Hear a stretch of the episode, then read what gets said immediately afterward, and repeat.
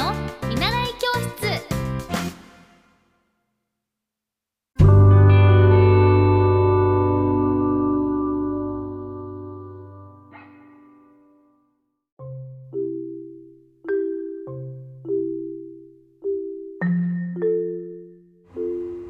皆さんこんばんは。エッティ先生の見習い教室。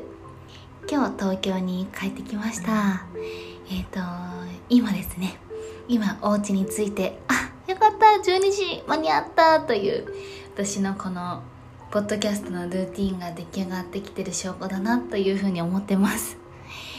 えっ、ー、とタイはもうたくさんいろんなものを食べに行きました。えっ、ー、とでもしあのタイ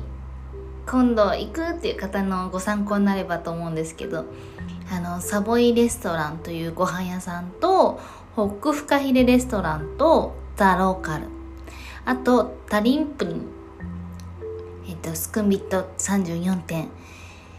に行ってあとはまあ現地のそのご飯屋さんに行ったんですけどこのサボイレストランがあの日本人のオーナーさんの代理をされてる洋介さんという方がいらっしゃってあのものすごく親切にご対応してくださってこの味はこうとかこの味だったら日本にも馴染みやすいとかもうご飯も一つ一つ美味しくて個室もあってすごくあの日本人には行きやすいお店かなというふうに思ってますメニューも豊富です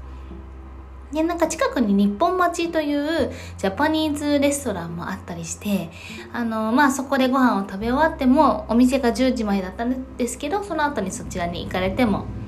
良いかなと思います。あ、大変、ちょうど洗濯機のすごい音が、もしかしたら、大変、どうしよう。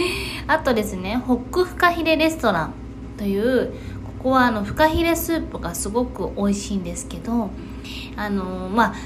えーと、高いのと安いのとかがあって、まあ、大体一皿もうほんとそれだけでお腹いっぱいになるので2から3000円ぐらいで800バースのでもう十分ですで、まあ、量が多いのでもう本当にそれだけで1杯だけでもすごい満足感があります。あとこのザ・ローカルという場所はこれはスクンビット沿いのスクンビット沿い23にある、まあ、レストランになっていてもう対応も良くてもそこでは、まあ、一応高級のタイレストランとしてミシュランも獲得されてる場所です。もうここのマッサマンカレーが美味しすぎてもうこの動画でもあの撮ったので あのアメバブログでも載せているのでもしよかったら見てください。あとは私がすごく自然とか観葉植物が好きなのでタリンプリンのスクンビット34点も雰囲気も穏やかですごく良かったです。ここもマッサマンカレーが美味しかったです。なんかあのタイ今回行ってみて3日間だったんですけども全然足りないぐらいあのー、まあ、移動が結構今回多かったかなと思ってて。ぱりタイってどこ行くにもこう車の移動まあ、移動がとても必要になってくるので、まあ、そこの移動距離を無駄にしないように今度は、え、ー、とまたゆっくり行けたらなと思いました。もしもタイのここおすすめだよとかここ行ってみてっていうのあったらぜひ次回のご参考までにあの皆さんからのお聞きしたタイ情報もお伝えできたらなと思います。あのちょっとすいません。洗濯機の音がうるさくて。帰ってきてすぐに洗濯乾燥しています。では今日も一日お疲れ様でした。じゃあ、またねおやすみ。